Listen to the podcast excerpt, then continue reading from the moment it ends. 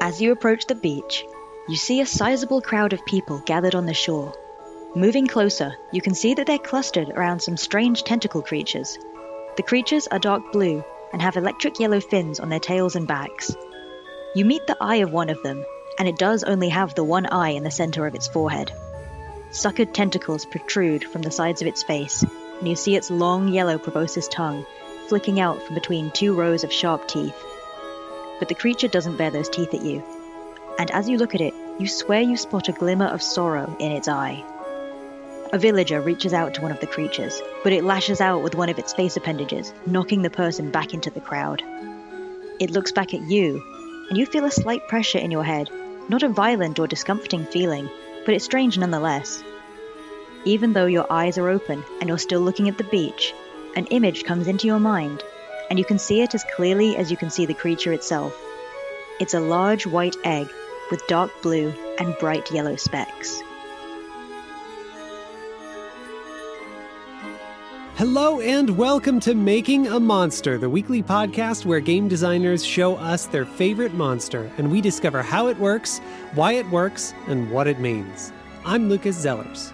This episode is a back to back creature feature with two monsters, two designers, and thanks to my supporters on Ko-fi, two composers. After the release of D&D's Arctic frontier horror adventure Icewind Dale: Rime of the Frost Maiden, I connected with a group of designers on the DM's Guild, D&D's digital storefront for user-created content, and we created a book of 17 adventures for the setting called Chilling Tales from the Whispering Wind. Each adventure runs on a countdown, a dramatic tool designed to give agency to your antagonists and real consequences to your players. It's a design element we borrowed from the Powered by the Apocalypse game Monster of the Week, which I covered in episode 6.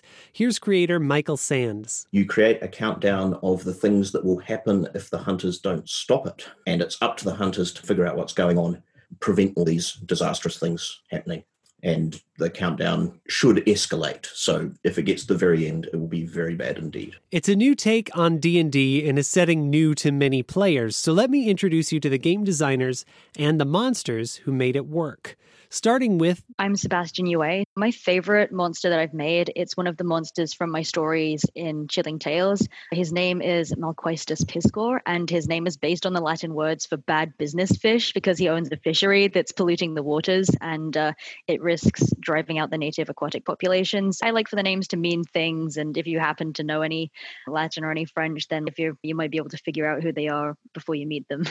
he's my favorite, I think, because I'm really proud of the abilities that I created for him. I think they're really unique, and I think that they'll require some creative strategizing on the part of the characters. He's a human man. He's maybe six feet tall, his pale skin, short hair, and he's wearing a very fancy tunic that has an angular cut. So I'd say something like the equivalent of a business suit in D&D he definitely smells like cologne and it's like really overpowering and his suit is probably a really annoying like high maintenance fabric like linen. It's light gray i think and it's definitely something that needs to be cleaned with magic. He is definitely wearing a really kind of gross smug smirk on his face so yeah pretty much the most terrifying thing i can imagine. When I was making this monster, I thought of some of the things that frustrated me about management when I worked in a corporate environment.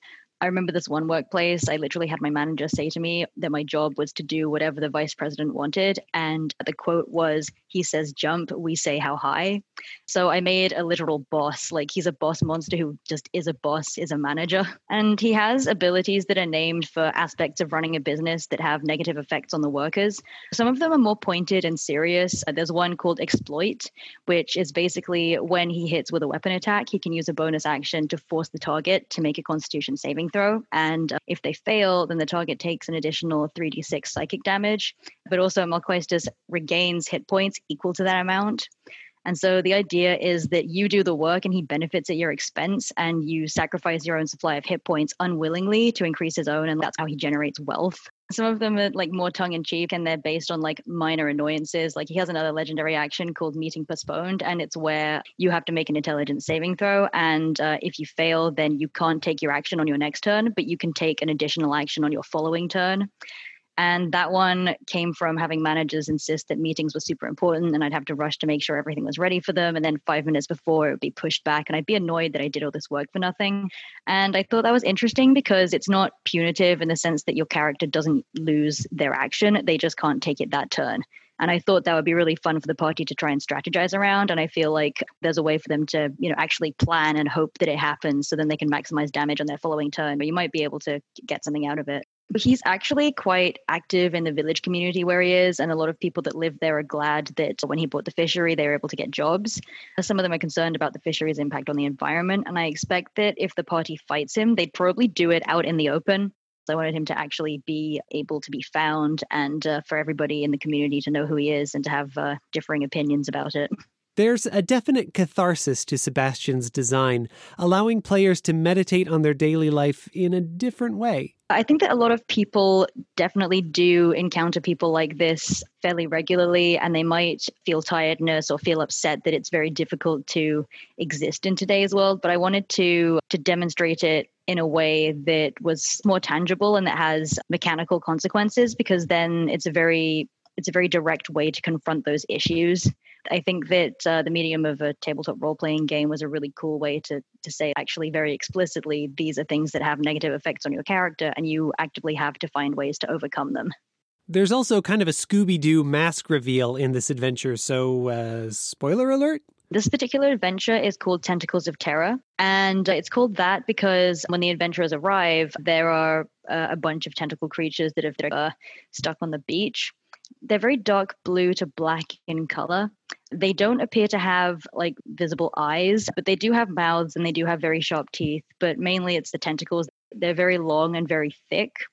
They're very intimidating looking. I think that it's set up in a way to make them expect that the tentacle creatures are, in fact, the monsters that you're supposed to fight but actually it's to subvert their expectations and that these tentacle creatures are actually uh, the ones who are being harmed by by Malquaestus. And I think that it's just it's an interesting way to discuss the way in which we we interact with the environment around us and it's also a kind of comment on how D&D has just created this like category of creatures and just decided to call them monsters. And then by default, it's okay to go in and kill them without really thinking about why they're there or what they're doing or uh, what they need, what they want, even if it's the adventurers who are going into the monster's cave or like its actual home. So I thought that it would be interesting to to take that trope and reverse it and to actually give the players a reason to believe that that this guy is evil and to understand that he's a monster because he does terrible things not because his way of life is incompatible with the way that humans live.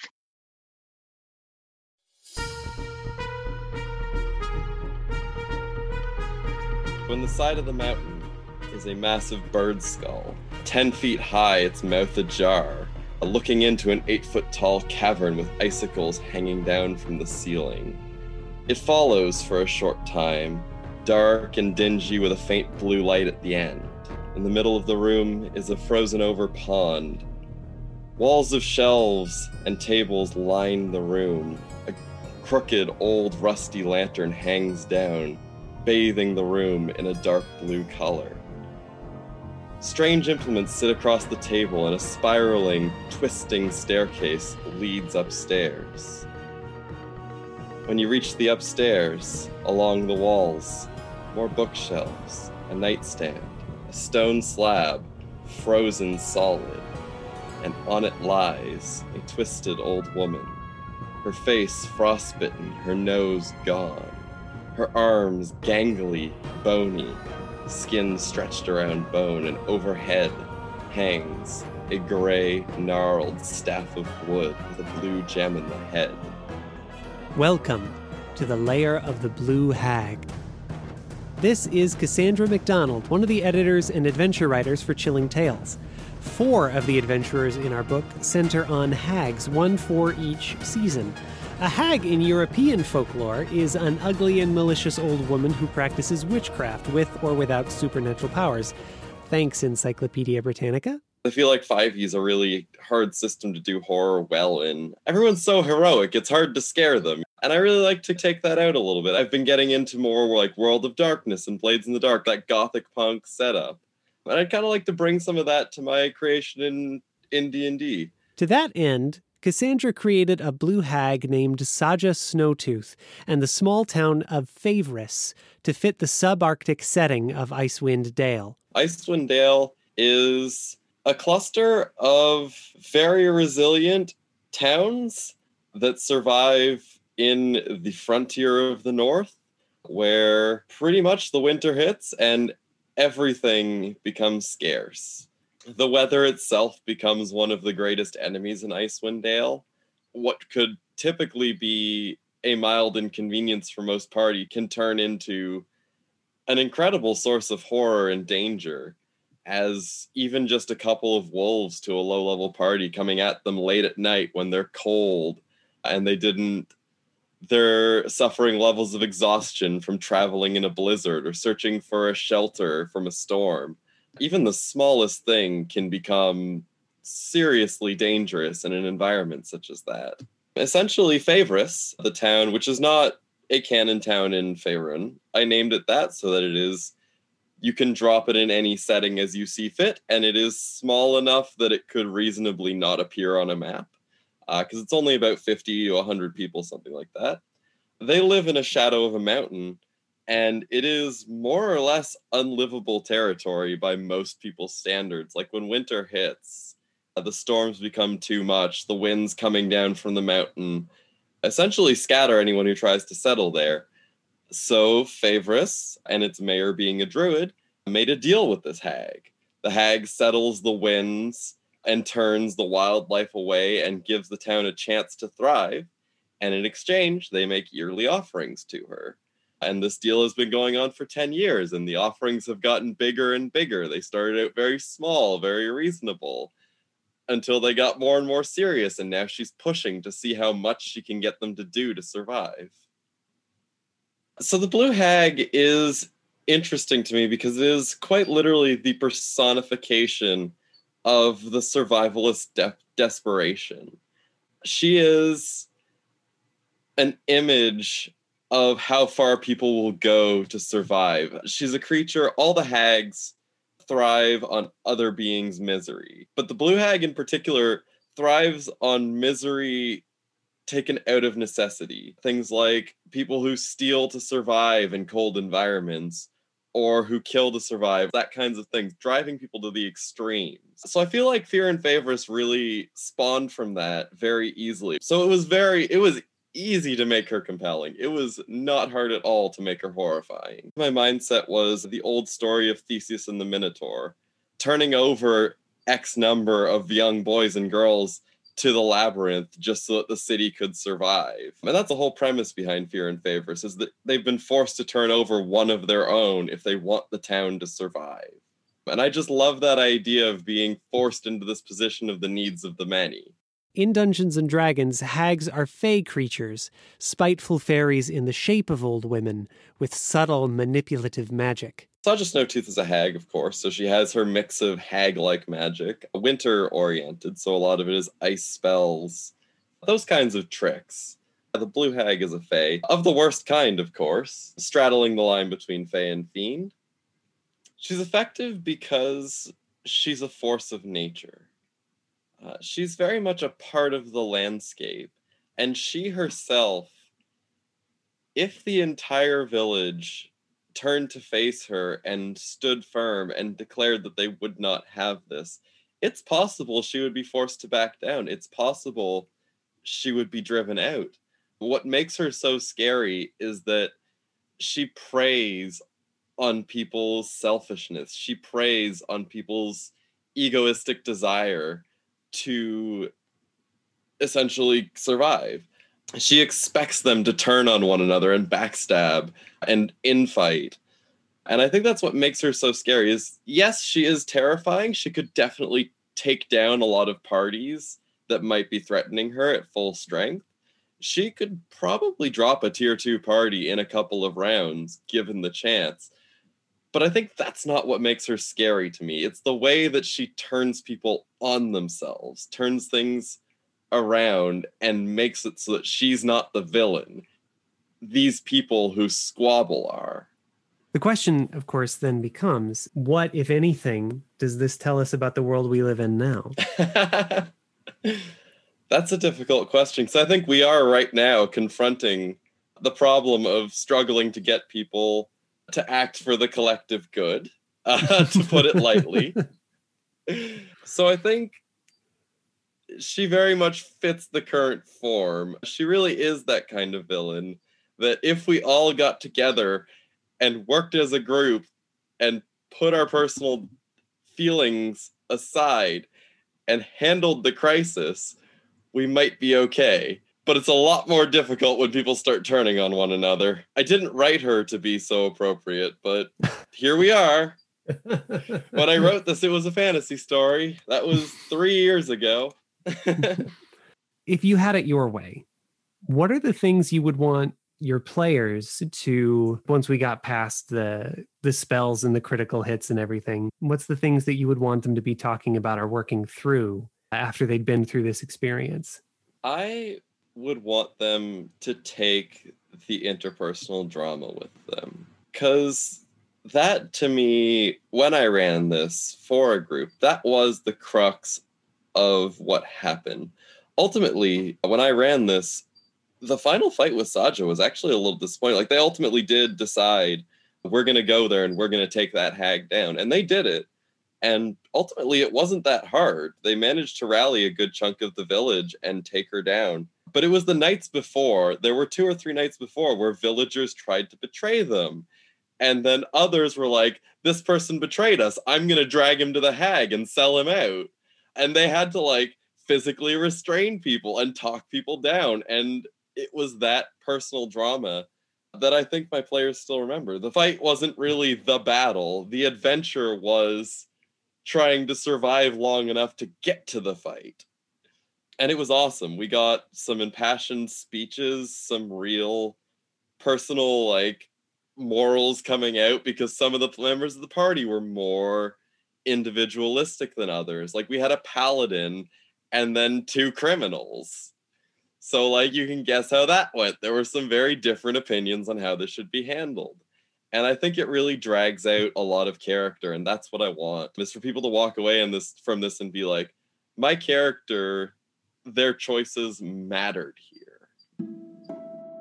Saja Snowtooth and Malquaestus Piscor are two of the monsters in Chilling Tales from the Whispering Wind, a new adventure book just released on the DM's Guild. Thanks for listening to Making a Monster. If you want to help me keep telling the inside stories of monsters with the people who make them, of course, you can share the show with your gaming group or leave me a tip on Ko-fi. But for this week, the best way to support this project is to visit the DMs Guild and pick up a copy of Chilling Tales. Tell them what they're getting, Cass.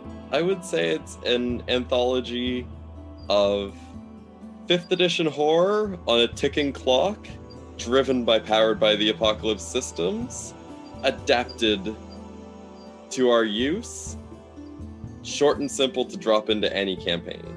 I loved the idea of using the clocks to our advantage and setting up a series of threats and motivations instead of a clear one by one adventure.